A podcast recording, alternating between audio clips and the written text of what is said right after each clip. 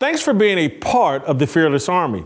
Drop us a five star review on Apple Podcast, and when you do, ask me a question in the comments. Each week, we'll compile your best questions and answer them on air.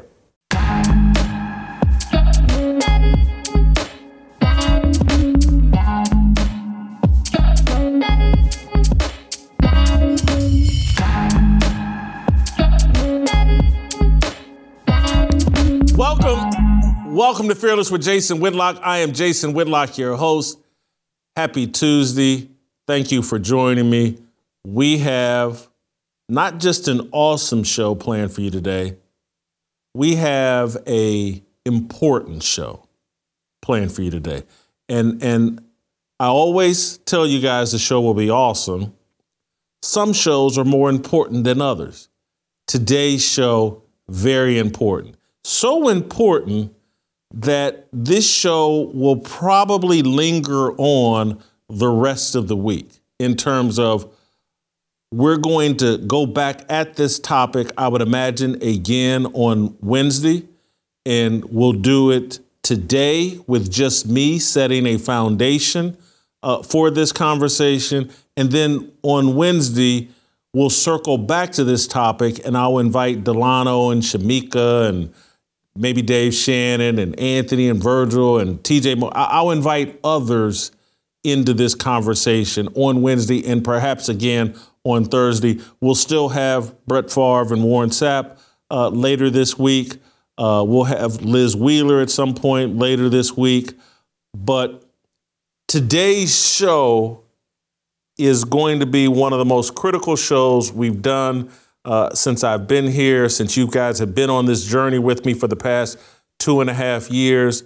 So I want you to buckle up, put your thinking caps on, settle in. Uh, I need you to uh, tell friends, invite your family. This is an important conversation that I'm going to walk you through today. Hopefully, I can do it in an hour, 90 minutes. Uh, but I want you to stick with me because the conversation we're going to have today, umbrellas, everything we've been talking about for the past two and a half years, and it, and it points us in a direction of where things are headed in 2024 and why this show is important. And so I want to begin the show by first, you know, thanking uh, one of our great sponsors, uh, and and perhaps my just keeping it real, perhaps my favorite sponsor. These guys make it possible so that we can do the type of show we're going to do today, and they give us a purpose and and give us an inspiration. And you guys know I'm talking about preborn. Preborn uh, supports our biblical worldview that life begins at conception. And, and that worldview that life begins at conception with the baby in the womb powers our mindset as it relates to life outside the womb. The, the very people that don't believe that life begins inside the womb, the very people who believe life begins once the baby comes out of the womb. And really, even then, they don't really believe it because they consider abortion after birth. They're actually considering that. They have no respect for life. That mindset is at the heart of what's wrong with America. And preborn is trying to fix that mindset that is at the heart of destroying what has made America great and is moving all of us away from God and a biblical order and a biblical worldview. Preborn, no organization supports the belief that life begins at conception better than preborn, and that's why we support them. They, pres- they provide young women who are considering abortion an ultrasound. That ultrasound reveals that baby's heartbeat, reveals that baby's image inside the womb, and women then are twice as likely to keep that baby. $28 is what it costs for an ultrasound. So whether you give $28, $280, $2,800, $28,000, $28 million, that money goes to pay for ultrasounds and it directly goes to supporting that woman once she chooses life and helps that baby and that mother get through the first two years of that baby's life outside the womb. We love supporting preborn. Uh, it gives us a purpose. It supports our worldview. Uh, there's two ways to give. Pound 250, say the keyword baby, pound 250, keyword baby, or go to preborn.com slash fearless. That's preborn.com slash fearless. You guys know how important this is to me. And once you listen to today's show, once you participate in today's show, you'll understand why it's important that we support preborn and really all of our sponsors, but particularly preborn as a foundational mindset and worldview that powers us as fearless soldiers. Guys, I need you to support these guys. And I know you hear me talk about it on virtually every show, but it is critical. And today's show uh, will point that out and highlight that even more. So today's show is going to have a, a, bit of a different pace. And, and we've had shows pace like this before because I'm trying to unpack a lot of information and give you the foundation for understanding uh, the conversation. And so this show, I'm going to unpack a bunch of information. I'm going to point to you to newspaper articles, TV commercials, betting odds, the feud going on between Ben Shapiro and Candace Owens. I'm going to unpack a lot of things and then try to bring it all together and explain to you why it's important. And so the theme of this show is about the race war that is transpiring inside of America. And there is a race war. And it it it, it it's it's not the race war that you think it is. It's it's and again, if you've listened to this show and followed this show, you know that I've been arguing for a long time that that the the left, the the secular crowd is using race to mask and beard their entire agenda. They're using race to distract us from the truth and impose Marxism, authoritarianism, impose the stripping of our freedoms, our fundamental freedom of speech, our Second Amendment rights. They're, they're using race to uh, front and center transgenderism, the LGBTQ agenda, and all of that. The, there's a race war going on in America. And it's because it's really the only thing, not just the left, but that the establishment, the uniparty, the establishment, the controlled opposition, all race is their primary tool to distract us. And so we have to delve into a deeper understanding of what's going on so that we can see through the distraction and see the real agenda. And, and I'm going to start with a New York Times article uh, that came out in the past week. And the, the headline of the article is uh, let me get to it here. Uh, as black voters drift to Trump, Biden allies say they have work to do. And this is a New York Times story. I want to read some of the opening graphs of this New York Times story. Uh, black voters are more disconnected from the Democratic Party than they have been in decades, frustrated with what many see as inaction on their political priorities and unhappy with President Biden, a candidate they helped lift to the White House just three years ago. New polls by the New York Times and Siena College found that 22% of black voters in six of the most important battleground states said they would support former President Donald Trump in next year's election, and 71% would back Mr. Biden. The drift in support is striking, given that Mr. Trump won just 8% of black voters nationally in 2020 and 6% in 2016, according to the Pew Research Center. A Republican presidential candidate has not won more than 12% of the black vote in nearly half a century. Mr. Biden has a year to show up here, to shore up his standing, but if numbers like these held up across the country in November of 2024, they would amount to a historic shift. No Democratic presidential candidate since the civil rights era has earned less than 80% of the black vote. Story goes on from there. That's a critical story about what's going on in America and what the real agenda and what the desperation is coming from the entire corporate media, corporate political establishment. They're in panic. They've lost control of the race narrative.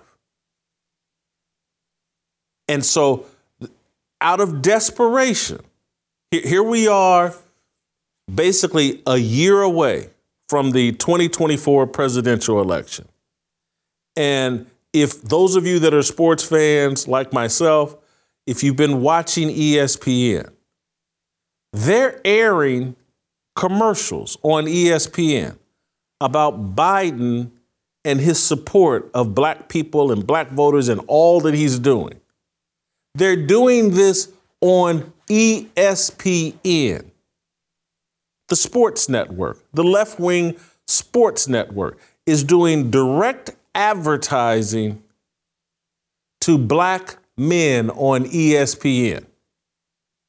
And, and if you've wondered why I've been so defensive, so calculated, so steadfast in my approach as it relates to, no, we're going to talk about the world through a biblical worldview while using the sports, entertainment, and culture discussion to talk about the world through a biblical worldview. Because this is where the conversation is moved. This is the arena, the industry, the platforms that are being used to manipulate the American people and distract the American people. And there are forces that want me to move away from the front lines of where the mind control, the mind manipulation, the programming is going on. I'm not going to move, and we're not going to move because I'm going to stay where the people are and where they're engaged and where the enemy is waging its war. Right here in the sports world, the most powerful force in popular culture is football. It's the only thing that draws consistent massive ratings in television these days. Nothing else does. That's why there's so much attention, and that's why they've made, turned their attention on overtaking the sports world. And that's why the sports world is ground zero for the race war. I want to play you uh, the commercial that Joe Biden and the Democratic Party have been playing on ESPN and commercials like this on ESPN directed. And again, who watches ESPN? Men. Who has all the free time uh, in the morning? And because again, this commercial I think I saw on Get Up early in the morning. Who's struggling in the job market? Who's at home at this time? Why are they a year out from the election? You just re- I just read you the excerpt from the New York Times. Who's abandoning the Democratic Party? And they're doing direct advertising a year away from the election, directed at black men who watch ESPN. Play the commercial. Getting ahead means getting the same chance to succeed as everyone else. It's why, on his first day, President Biden signed an executive order to address racial inequity, working to narrow the racial wealth gap by creating millions of new, good paying jobs and more funding for black businesses. Biden's also lowering the cost of living, including health premiums, prescription drugs, and the cost of insulin. Getting ahead with the president, Joe Biden, who's putting in the work for black America. I'm Joe Biden, and I approve this message. That's Joe Biden on ESPN talking to black voters, black men. There is a panic. And there's this fight over black voters. And there's this setup that, that they're doing. And if you read the, I can go back, hopefully I can get back to this New York Times story. Let me see. Uh, I want to read you another excerpt from this New York Times story. Uh, the new polling offers an early warning sign about the erosion of Mr. Biden's coalition. Democratic strategists said, cautioning that the president will probably lose his reelection bid if he cannot increase his support from this pivotal voting bloc. A number of the Democratic strategists acknowledged that the downbeat numbers in the battleground states extend, extended beyond black voters to the party's core constituencies, warning that the Biden campaign, campaign had to take steps to improve its standing, particularly with black, Latino, and younger voters. So, cautioning that the president will probably lose his reelection bid if he cannot increase his support from this pivotal voting bloc. What you're seeing is they're laying the groundwork to replace Joe Biden. The New York Times, a year out, is running trial balloons and setting the stage for the Democratic Party to say, look at these poll numbers. Joe Biden, he, he can't win reelection. The black voters are running away from him. He, he can't win without them. Oh, we have a solution for that.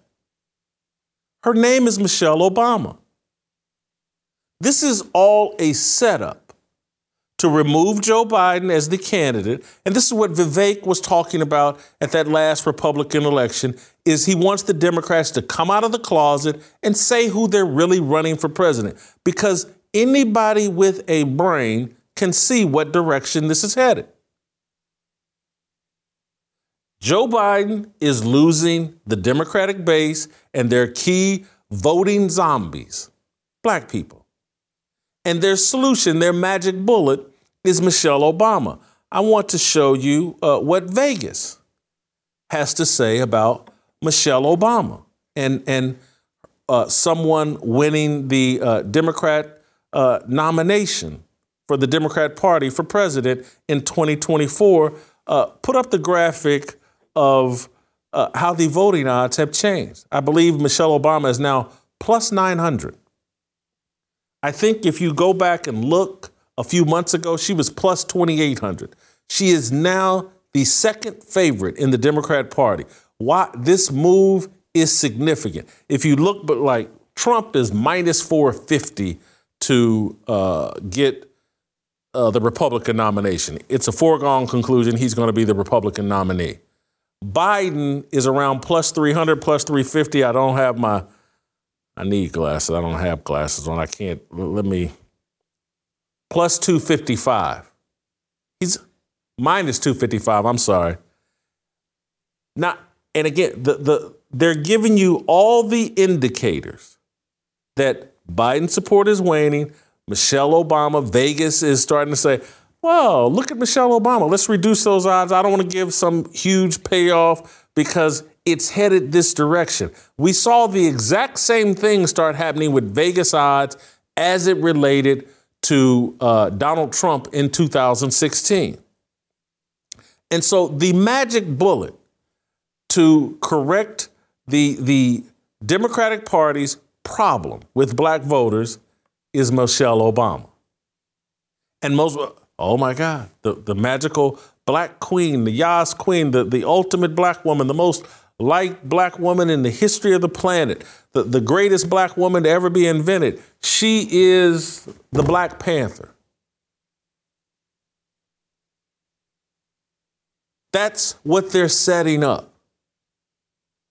And so, this entire issue that, that we have going on in America the left and, and the political establishment is so desperate to install the matriarchy. And, and they tried it with Hillary Clinton, and it didn't work. It blew up in their face. They've now moved to plan B. Will the American voters reject a black woman? Will they reject the the ability to make history by electing the first black woman to the office of the presidency? And will black people find it so irresistible to give America one more double fingered salute. Here's what they're counting on pull up the picture or the video of Bill Burr's wife giving Donald Trump or whoever is photographing Donald Trump the double finger. That's what they want to do here with Michelle Obama. That's what they're counting on. That you and your woman and the black woman and white liberal women and stupid women and stupid men, when they see Donald Trump, that's their emotional response. Give him the finger. And they know the black woman is bolder. That's why they got Letitia James, and, and that's the woman in New York. And then I can't think of the woman down in Georgia. They got all these black women running around giving Donald Trump the double finger.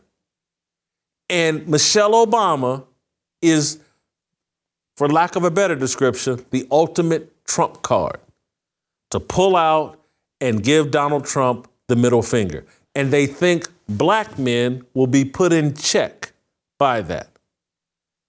That that's the way to get us back in line. And to have, and so we're about to be inundated in 2024, and we've been inundated for the last eight, 10 years.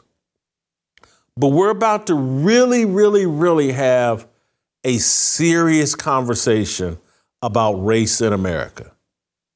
And they're going to set it up again that if you don't vote for Michelle Obama, you're a racist and you will burn in hell and you're a terrible person. This is their plan to install the matriarchy fully. They thought they were going to get it done in 2016 with Hillary Clinton. They're doubling down and playing the black Trump card, Michelle Obama, in 2024. That's my read on everything. And so, and as people awaken to what's going on, you're going to see a lot more feuds and fights and alliances being broken. And that's where I'm going to take this conversation next. I'm going to talk about what's going on between Ben Shapiro and Candace Owens. What's going on between the establishment and the rebels? The establishment and the rebels are at war and alliances are being broken over it. I'm going to get into that next, but before I do that, I want to talk to you about a project we've got going on uh, here with The Blaze. For years, Hollywood has been lacking when it comes to stories of redemption. Movies and TV shows have trended towards the anti hero, the flawed person who makes no effort to change and just becomes worse and worse as the story goes on. Well, here's some great news The Blind, the true story of the Robertson family is now available for purchase on Blaze TV.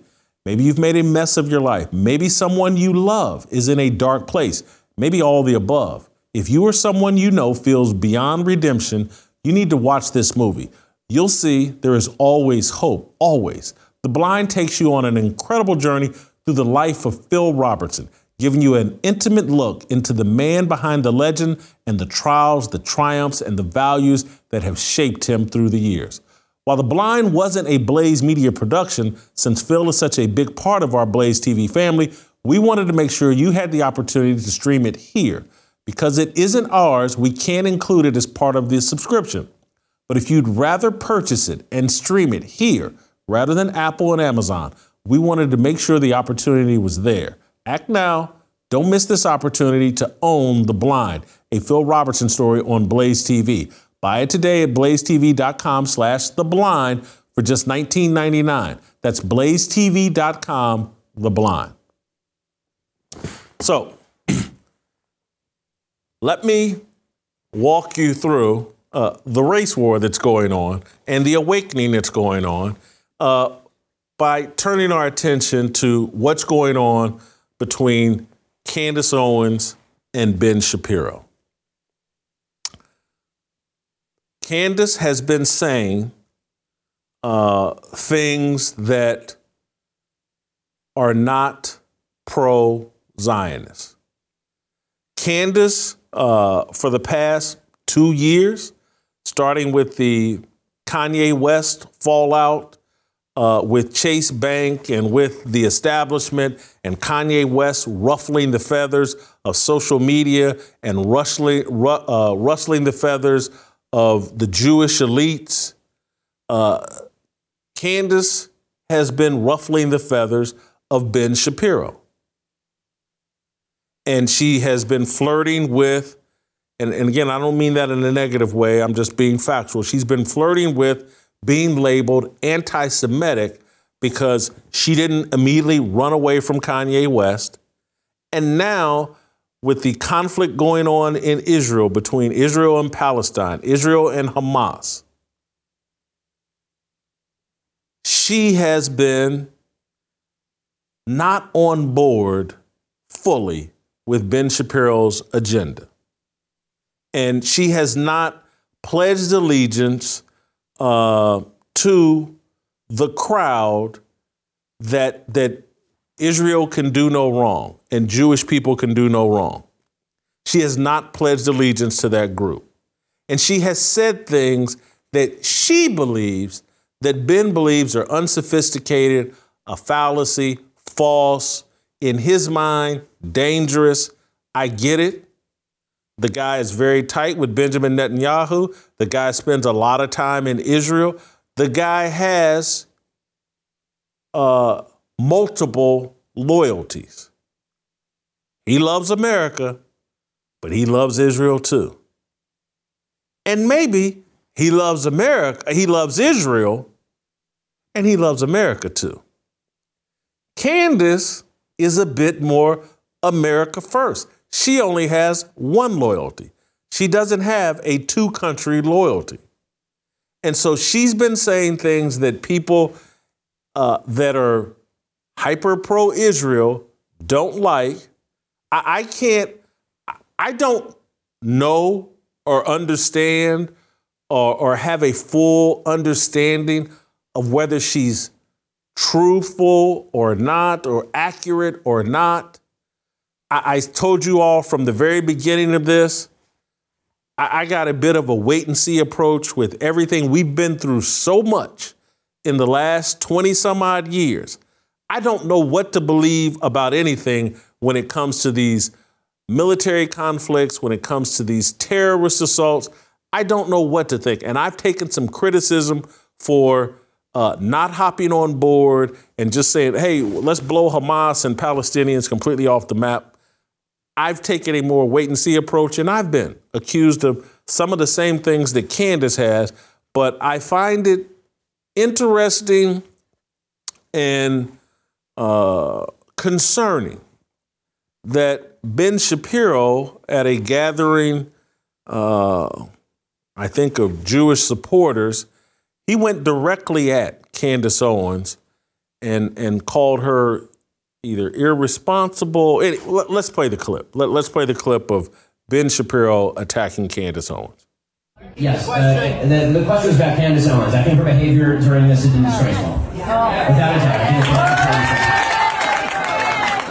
I, I, I can't, what was that? Yeah, yeah I mean, And I think she's been absolutely disgraceful. I think that I think that her, her faux sophistication on these particular issues has been ridiculous. It's not faux sophistication, it's ridiculous. Everybody can see the moves that she's making and the things that she's saying, and I find them disreputable.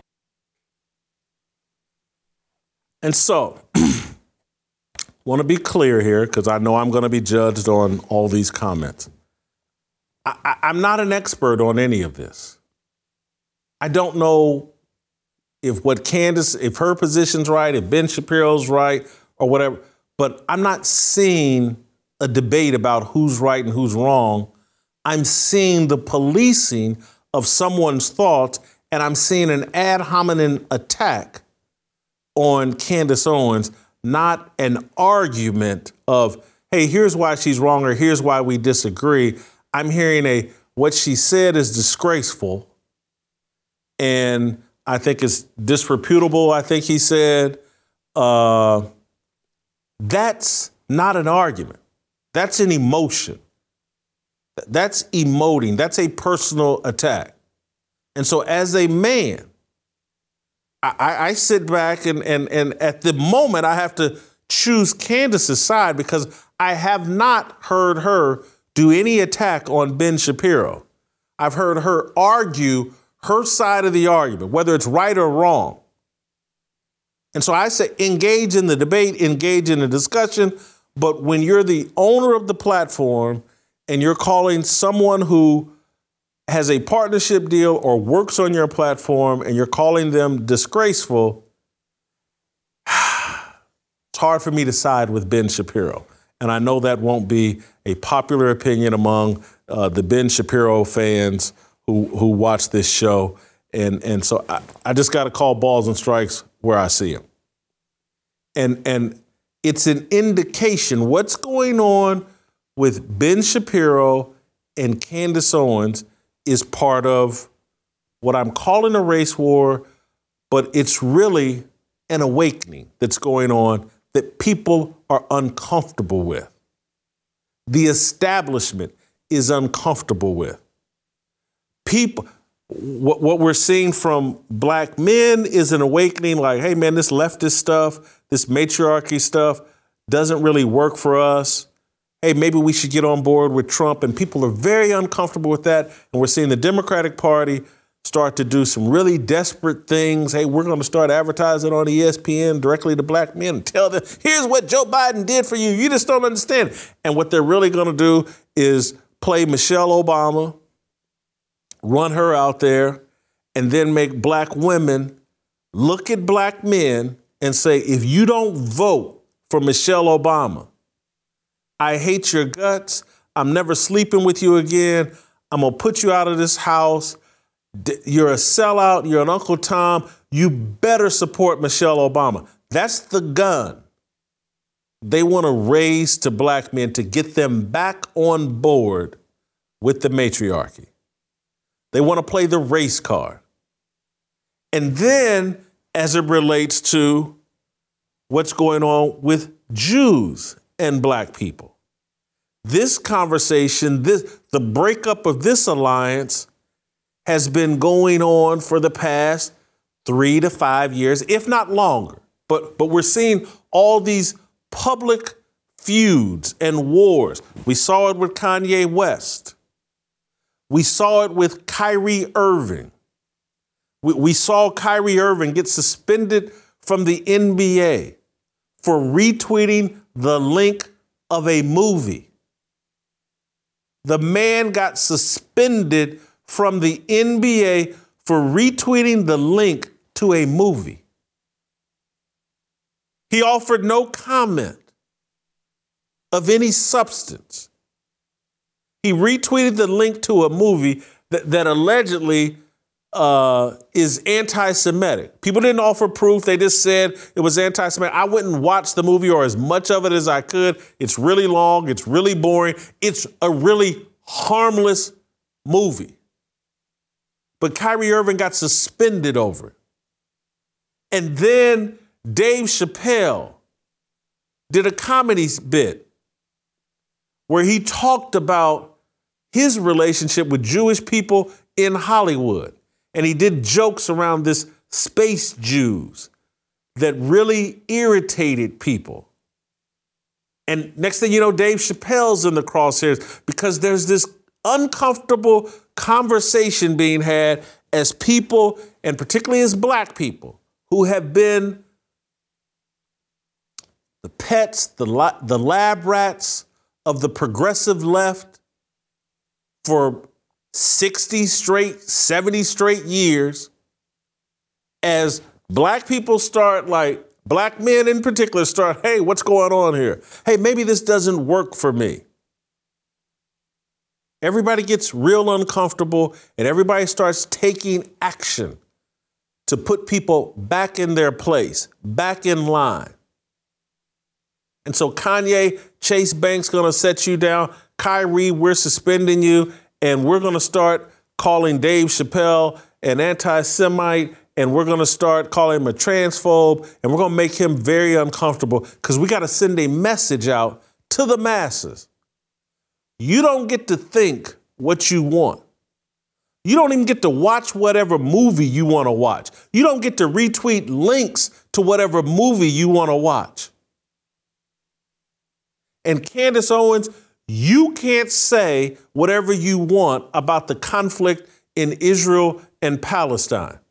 You can't say, because I think what she really got in trouble what I, is like, uh, genocide is always bad or something like that. She put out some tweet. It, she she never named the country. She just put out, "Hey, genocide's always bad." You don't get to do that. You're disgraceful, and your time here at the Daily Wire is likely coming to an end. This is because mindsets are being changed. There's an awakening going on. People are starting to understand particularly black people, what game has been played on them and is continuing to be played on them. And, and black men are snapping out of it. And the progressives, the secular left, is going to use the black woman to get the black man and black people back in line.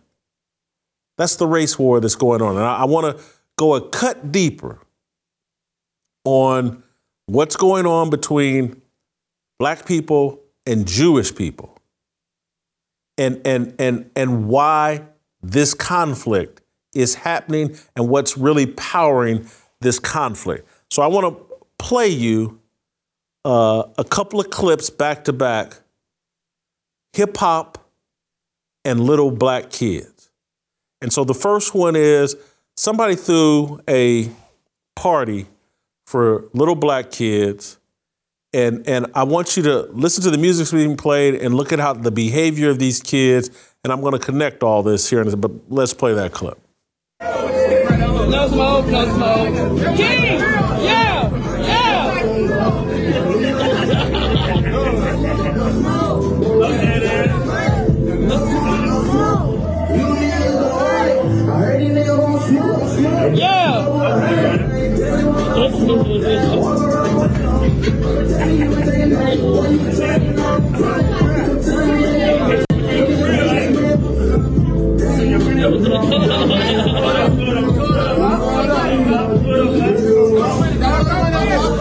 So that that's little kids in front of a group of black adults dancing around to some little hip hop song while either waving toy guns or real guns, either fake money or real money. It looks like there's some kind of fake dope on the table. It's just tiny little, look like five, six, seven year old kids mimicking the gangster rap behavior. And the adults are all standing around with the rap music playing. We're watching people pour poison down the minds of little kids. And, and I want to show you a group of like preschoolers or kindergartners and, and a teacher that's having all the little kids come up and, and do some little rap song or what their favorite song is. And I want you to listen to what these little black kids are repeating back. Play the clip. What's your song? I'm at top, they're going around. Ooh. Yeah. Looking at my red light. No. Go ahead. He is trying to see me, and trying to see me, and he's trying to say what's up. He is Go. downtown, going downtown. Ooh. All right. To say, girl. Ooh. Ooh. Ooh. Ooh. That's how you know. Bye. Oh, sing me your favorite song. Ooh. Gonna see your life. I said you look good out, no makeup, no lashes, even you wake up. Ooh, for Oh. Oh. Oh. me. Ooh. Ooh. Ooh. Ooh. Ooh. Ooh. Ooh. Ooh. Ooh. Th- This, ooh, this, that the last video or the last child for those of you that are just listening over Apple or whatever, sh- she's moving her body and hips. And this is like, this looks like a three or four year old, maybe even two. But she's moving her body like a stripper. And a teacher's, ooh, ooh, and cheering this on. A teacher at preschool or what, whatever this is. And we heard the other little girls, they were doing Pound Town, the Sexyy Red song, SkeeYee, the Sexyy Red song. This is poison being poured down the throats and the minds of little children. And, and when I retweeted this stuff, put a little comment out about both of these videos, and the instant reaction, not from everybody, but from enough people, is oh, Jason, you won't call out who's financing and who's responsible for that music. All you want to do, Jason, is demonize black culture and black people, but you won't call out who's financing it. And, and why this is important is because, as a part of this awakening that's going on with black people, their immediate reaction to hip hop culture and this gangster sexualized rap music. There's no disagreement anymore about that this is poison, this is toxic, this is satanic. Virtually everybody cops to that. The deflection now is, and the reaction now is, who's paying for it and who's benefiting from it? And will you talk about them? And when they, they're talking about them, what they're talking about are secular Jews. And we've talked about it on this show. And, and people, oh, Whitlock's afraid. I'm, I'm not afraid. Every issue gets discussed on this show, and I don't care if it irritates people. I don't care what people call me. It all gets discussed. And we've been talking about it for years on this show, and I've been writing about it 25, 30 years. You can go back and look at my stuff at the Kansas City Star. And I liked, I used to like rap music. But the entire time that I liked it, I was questioning it publicly, calling it out publicly for years. Everybody loves to say I've gotten brand new. I have not gotten brand new. Go look in 2007, the Don Imus situation with the nappy headed hoes and the Rutgers basketball players.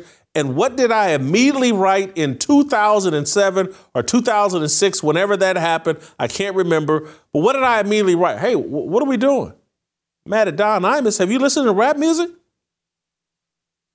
This is crazy. The names we're calling each other, the, the way we're portraying ourselves and demonizing ourselves in rap music. And I'm supposed to care about Don Imus? And again, I was on Oprah Winfrey talking about that very issue in 2007. I have not gotten brand new. I've been saying the exact same thing throughout my entire career.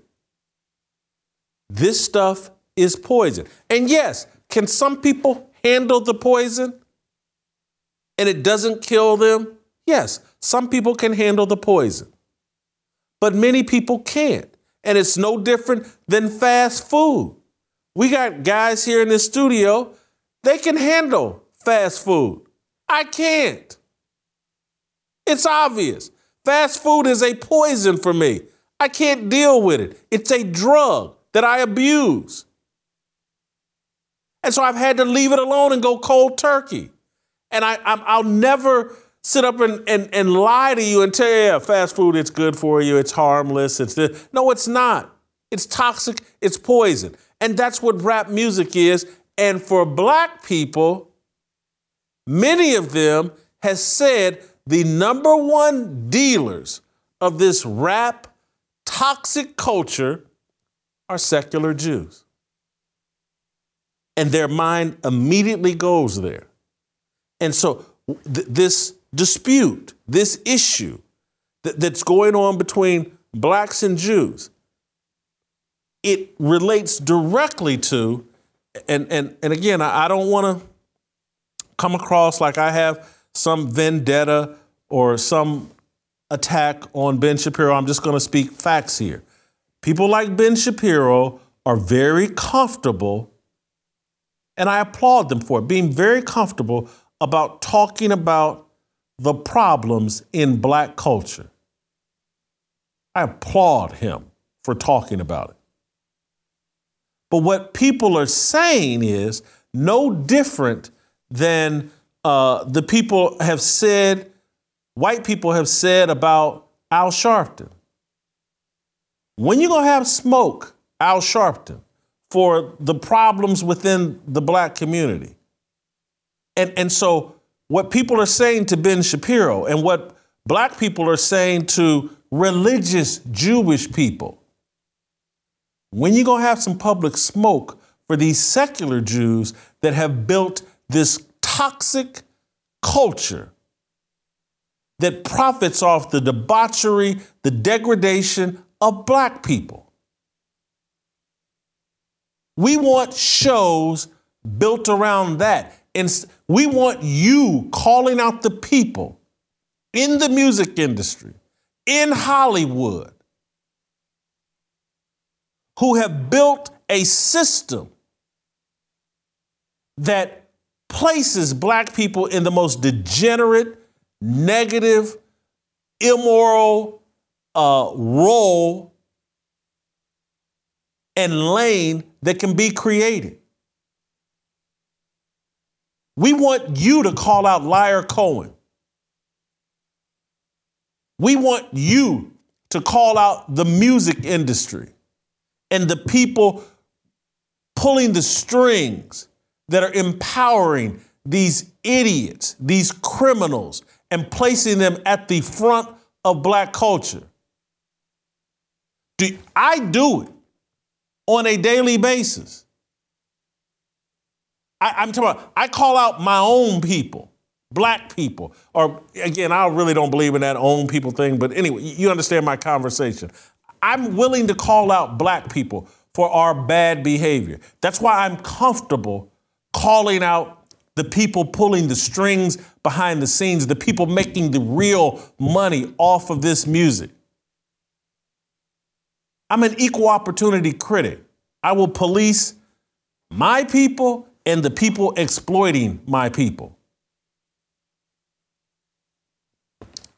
That's as we awaken, as, as black people start going, hey, what's really going on here? the Democratic Party and this whole matriarchy. What's really going on here?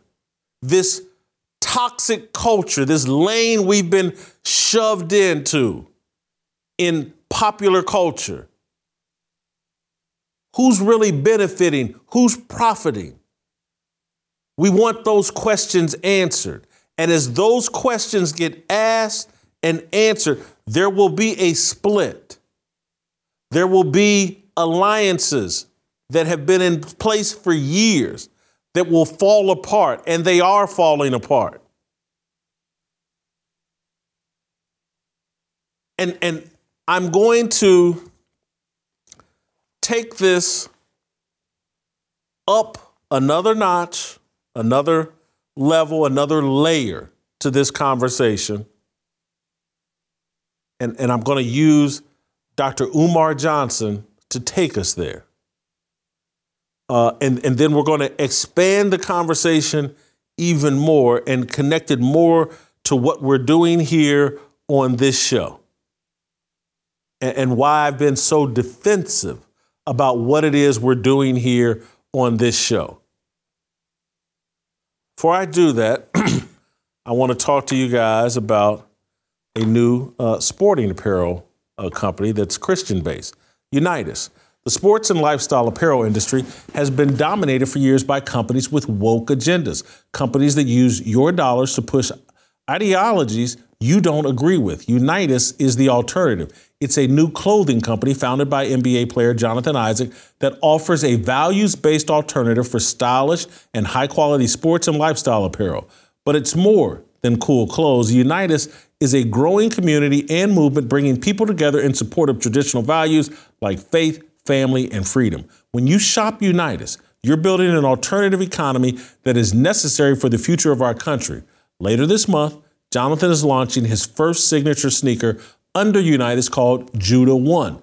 This will be the first ever signature shoe to feature a Bible verse on the exterior, inspiring you to live out your faith with boldness. Let's all commit to supporting Unitus with our dollars. To shop Unitus and sign up for exclusive access to the Judah One, visit We Are U N I T U S dot com. That's weareunitus.com. Make sure to use the promo code BLAZE1. That's the number one, not the word spelled out, BLAZE1, uh, to get uh, your shipping costs reduced at checkout. That's weareunitus.com, promo code BLAZE1. I want to transition in this conversation. I want to play you a clip from Dr. Umar Johnson. He, he's, I, I, don't want to call him uh, Malcolm X because he's not that, but he he is. You know who he, he he's tiny bit Marcus Garvey, and for those of you who don't know Marcus Garvey, he's a tiny bit he's a, a, watered down, and I don't mean that negatively. I'm just mean he's not attached to the Nation of Islam. He's a watered down Louis Farrakhan. He, he's an off-brand, uh, actually a more articulate, smarter version of Al Sharpton. Uh, has more integrity than Al Sharpton. Now, there's some hustle to Dr. Umar, and for I'm talking to those of you that uh, don't know who he is. There's many of you that know exactly who he is. Uh, but Dr. Umar, there's many black people that know who Dr. Umar is. I'm speaking uh, mostly to the white audience or people that don't move in those lanes. But Dr. Umar comes on the Breakfast Club, and he's kind of like the younger version of, again, but more integrity than Al Sharpton. Anyway, I want to play you a clip because this guy's important to the culture. He's the guy that goes on the Breakfast Club. He's the guy that rappers engage with. He, he, he's the guy that's a part of the culture while still maintaining the integrity to call out the culture. And, and these comments that I'll play here speak to the awakening that's going on as it relates to hip hop and this pivot we're seeing with black men. Let's play the clip. Hip hop has been around for 50 years. Not a single hospital, not a single school, not a single bank, not a single supermarket, not a single distribution company. How can we call hip hop a blessing to the black community when that type of money being made off of our culture and the community doesn't benefit from it at all? So you come to the community and give out a few turkeys. You come to the community and give out a few pair of sneakers. You come to the community and you throw a couple parties. And in exchange for some damn turkeys and chickens and some sneakers, you push death and destruction on our children for a living. And we're supposed to be okay with that because you dropped off some clothes and some turkeys. It's not acceptable until hip hop begins to be a blessing for the black community, hip hop is an agent of white supremacy. And then the rapper will say, well, we didn't invent violence. You're right. You didn't invent violence. There was gang banging before hip hop. Okay. There was drug dealing before hip hop. There was black on black crime before hip hop. But let me tell you where hip hop is guilty. Hip hop glamorized it. Hip hop glorified it. Hip hop put a spotlight on negative aspects of black culture.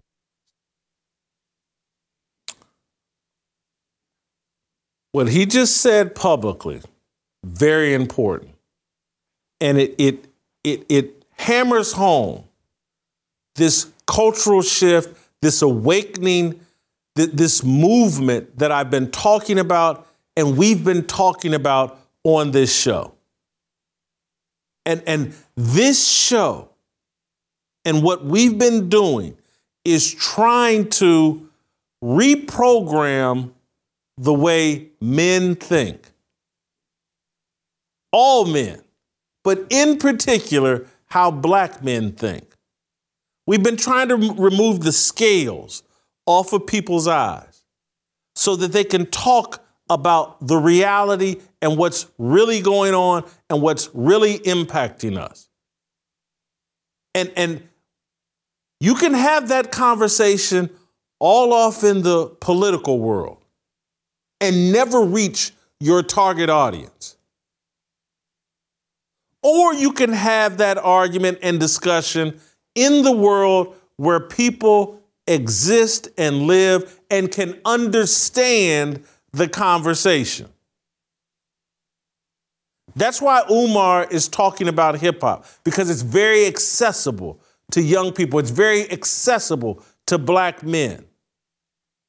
That's why I talk about football and sports. It's very accessible to men, it's very accessible to casual people, casual followers of the culture. They know all the reference points. They know who I'm talking about. They, they can relate to Deion or LeBron James or rappers. This is where they move the conversation. This is where they control our mindset. And so it's very important to have that conversation within the culture to explain to people, like, hey, here's what's really going on. And this is how it applies to everything else. This is how you reprogram and teach people to think in a more biblical, healthy way. And it's working. I'm looking at Dr. Umar Johnson articulate again what many people have known for 30 solid years. Hip hop and all of its alleged importance to the rise of black people. It's all a myth and a lie. Hip hop and hip hop artists, Jay Z, P. Diddy, none of, again, what Umar said, have any of them built anything sustainable that benefits the communities they exploit? Have they opened a hospital, a school, anything, a bank? all these millions of dollars? Are they giving out loans? Are they opening businesses? Are they using their money to educate people? Or have they created the impression and or the reality of what they're doing is they take their money and buy cars, dope, jewelry, and women.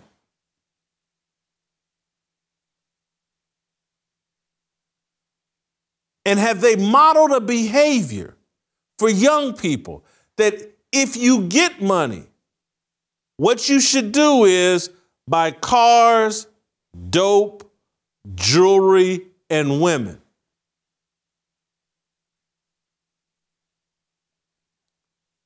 Black men's minds are starting to open. And I want to open our minds fully all men's minds fully to what's going on. And I, I don't know how much more time I'm going to need uh, to unpack this extra, or n- not extra, just to, to put in full perspective what this show is about, why what we're doing is important, and how it involves and connects all of us that are believers. But that's what I'm going to do here for the remainder of this show. I, I want to uh, take care of one more great sponsor before I, I, move into this final element. I want to talk about uh, some facts we need to deal with. That the, AA, the AARP does not represent the values of conservative American seniors. Last year, 95% of their funding went to Democrats so tell me how that represents you. It definitely doesn't. Fortunately, there's a conservative alternative, AMAC, the Association of Mature American Citizens, proudly champions Americans' rights to free speech, religious liberty, and the Second Amendment.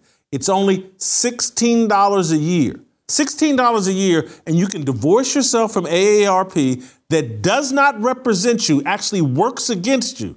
$16 a year, and you can hop on board with AMAC. AMAC is the leading conservative advocacy and benefits organization and defends parents' rights to protect their children. They're also fighting to restore America's election integrity as well. AMAC is pushing back against the efforts to defund our police, weaken our borders, and indoctrinate and corrupt our youth. With more than 2 million members nationwide, AMAC is pro faith, pro family, and pro freedom. But they can't do it alone. Joining gives you access to special low rates on cell phones and plans, health and wellness products, travel and lodging, vision, dental, and prescription drugs. So join today. Let's send AARP a strong message that they don't represent conservative seniors. Join AMAC today at amac.us slash fearless. That's amac.us forward slash fearless. So,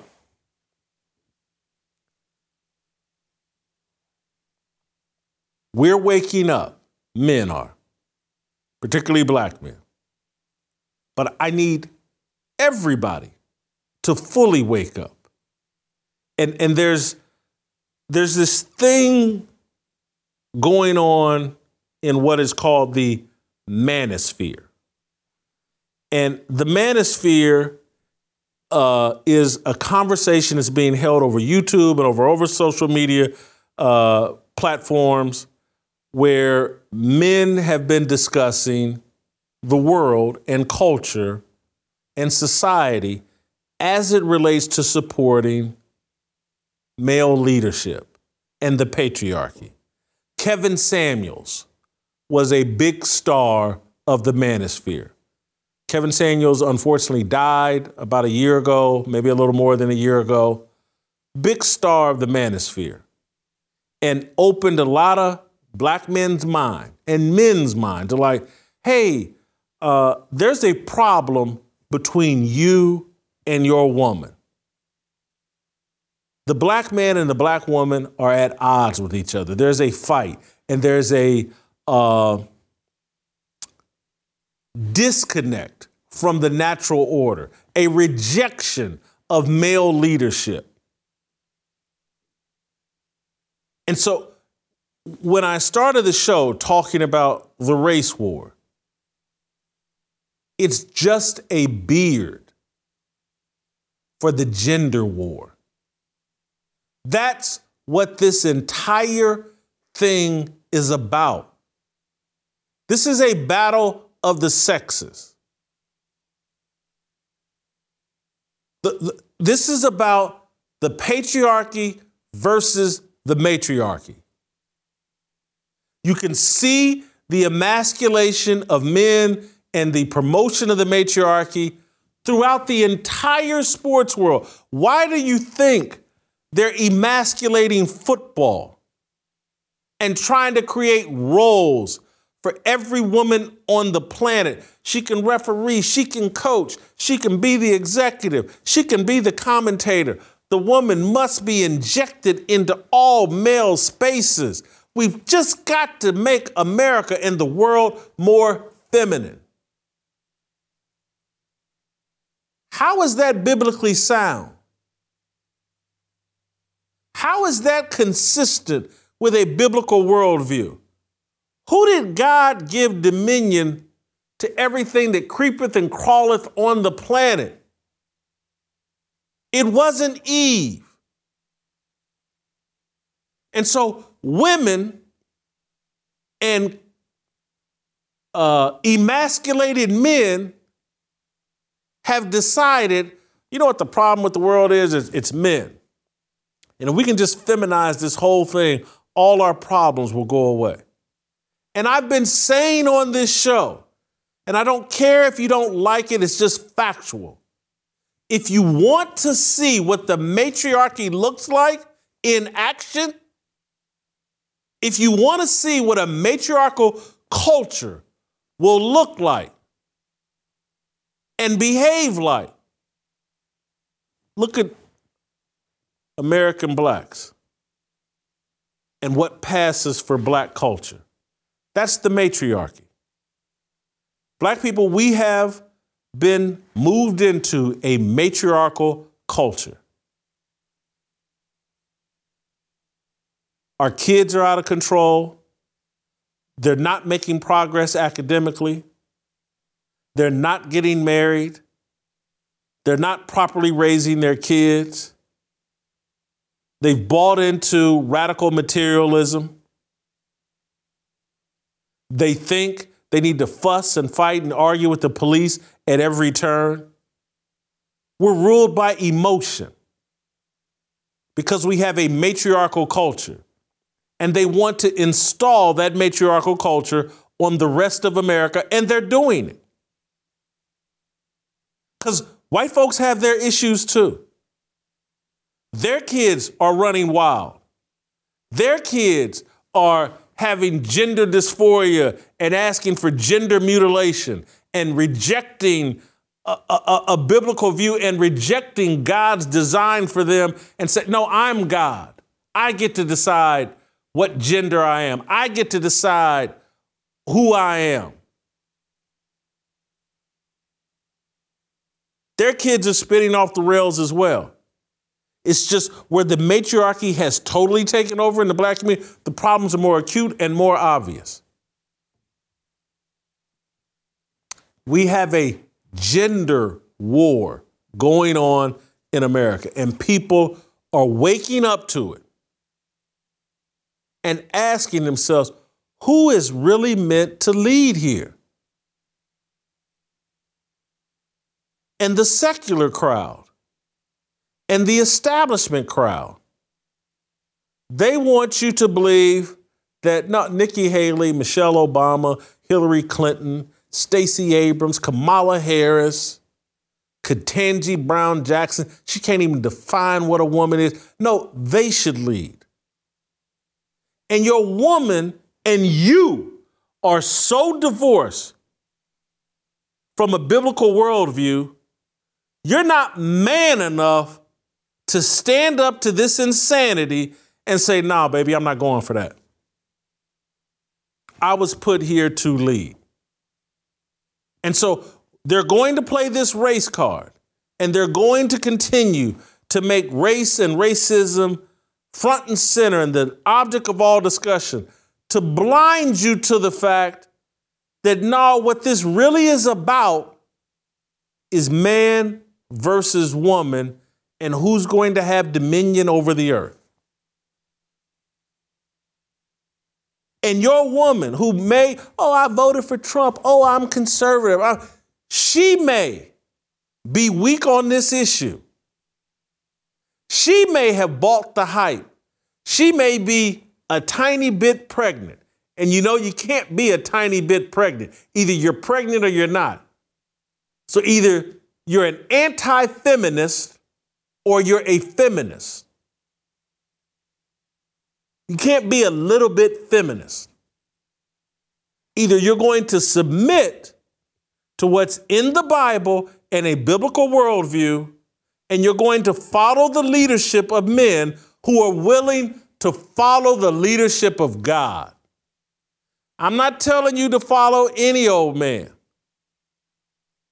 I'm telling you to follow men who are willing to follow the leadership of God. And that's where we as men have failed. That's where Jason Whitlock has failed. I've undermined my own ability to lead because I was unwilling to follow God.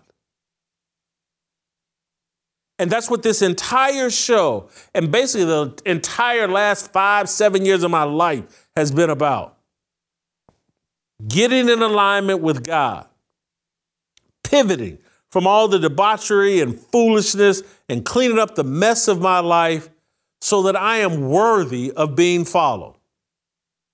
And that's what this show is about cleaning yourself up so that you're worthy of being followed. So that when you put your foot down in your house, you're on firm footing because you know you're following God and you will not tolerate any pushback or lip. Because you're standing with God, and that will give you a firmness. Not here, baby. You can take that BS someplace else. We ain't doing that. That's not consistent with what God wants. And so I am, and I'm asking, take all the slings and arrows that are going to come your way for standing with God. It's the only way to fix and save what's coming. And there and, and you're gonna have to be so grounded in his word, so grounded in your beliefs that as things get crazier and crazier, you start seeing, well, oh, look at Candace and, and Ben Shapiro, they've fallen out. And I don't know what to think. I don't know what to do. And, and oh, that's ugly. And blah, blah. As you see the establishment get very uncomfortable with people waking up, as you see the establishment get very uncomfortable when you say, hey, miss me with all that racism BS. When you see people start questioning your allegiance to the black cause, you're going to be so grounded in the word and so standing on such solid ground. You go, Are you crazy? That, that, what you're talking about is not biblically sound. The Bible talks about a battle between good and evil, and the Bible talks about Eve and Adam having a falling out, and Eve pulling Adam a direction that led to all of our fall. And that men have to be responsible enough to take control of themselves and get their actions, behaviors, and beliefs in alignment so that we're worthy of being followed. And so when I hear people who don't repent of their obvious flaws, flaws that everybody can see, flaws that they they'd have to be retarded not to see in themselves. And they won't talk about them, they won't repent from them, they won't confess them, and they pretend they're judge and jury and they get to decide who's a good person, who's a bad person, and follow me, and I, am the most MAGA person, and I'm this and I'm that. Whoever's not cleaning, whatever man you see that's not cleaning up his own life, he can't help us.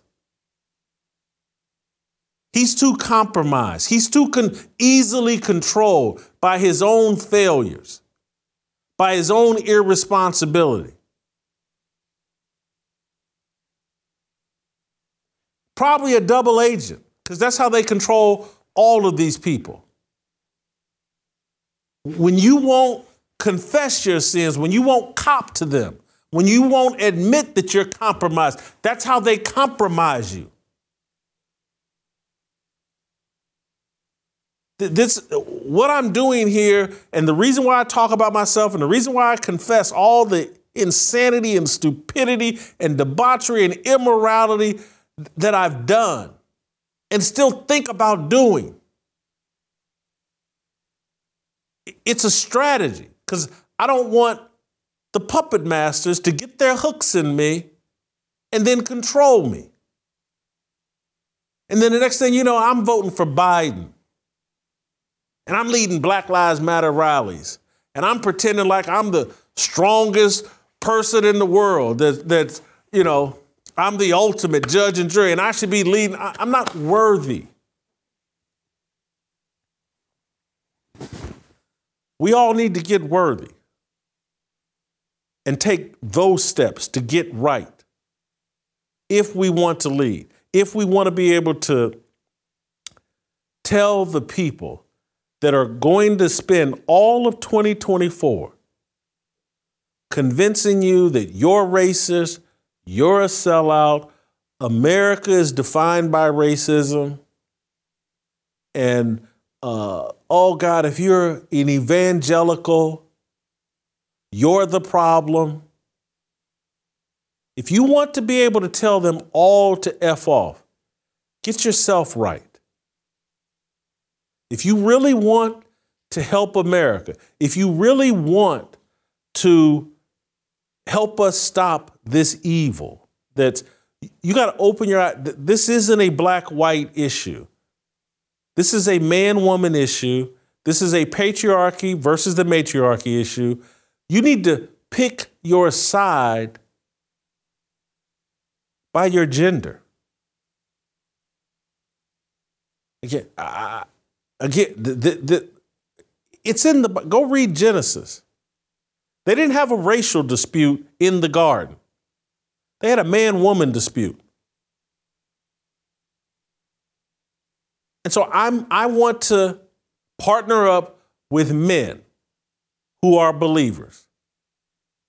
I want to partner up with men who are believers who are willing to put their beliefs into action. Not just have these beliefs and then, well, I'll get to it a year when it's safe, a year from now, or two years from now, or 10 years from now, or after someone else has fixed it. As men, we have to come together.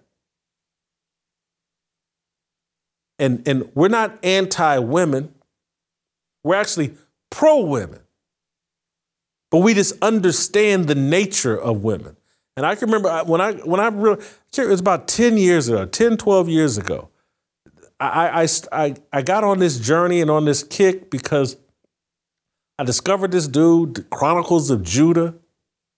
I was listening to his stuff on the internet, and I was like, man, this dude's interesting. And he was saying things, and he really, really politically incorrect things. He basically called women little children with big breasts.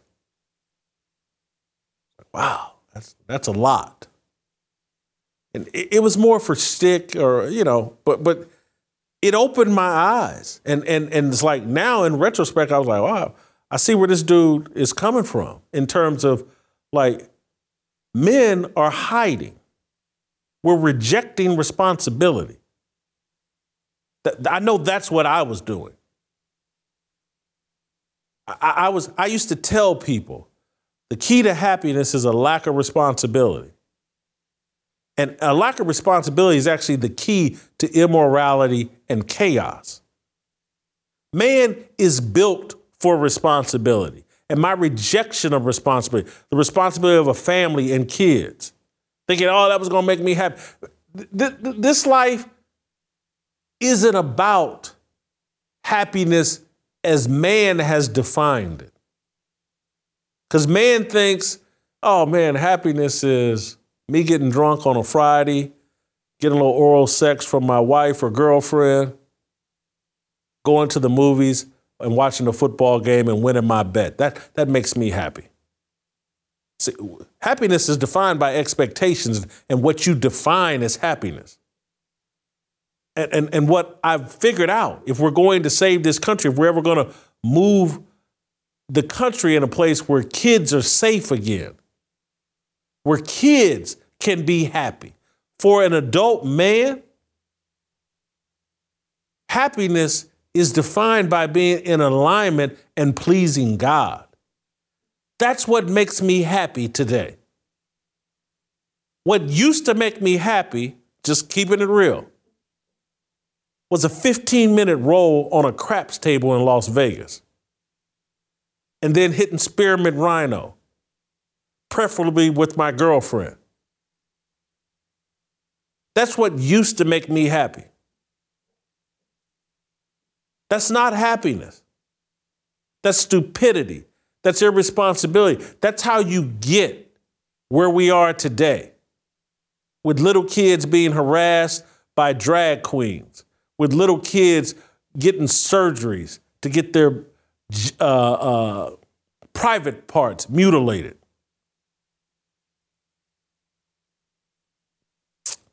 So that's what I wanted to unpack today. I'm to have more to say on this tomorrow. I'm not sure if I covered and got to everything that I, that I wanted to. But I'm gonna invite others into the conversation tomorrow. But guys, we we have a spiritual battle, good versus evil battle, uh, matriarchy versus patriarchy battle.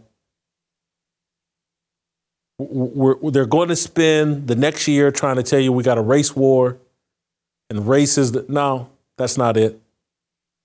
That's a distraction. That's a gimmick. That's a ploy to get you to install Michelle Obama and the matriarchy as leaders of the free world.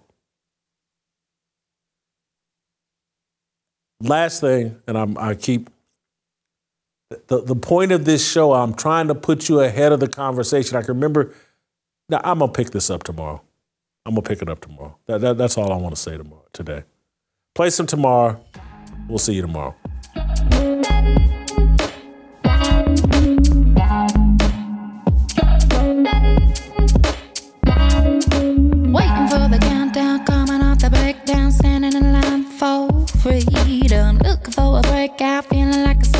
Nothing in life like freedom. Came like a fighter, striking like a ladder, making all these moves for freedom. I want freedom. No negotiation, my sister, no relation. We all just wanna have freedom. Sitting on a corner, never been alone. I'm breaking my back for freedom. bless we are living, get back. We are receiving, all deceiving. We all wanna be free. We want freedom. I just want, I wanna be, I just want.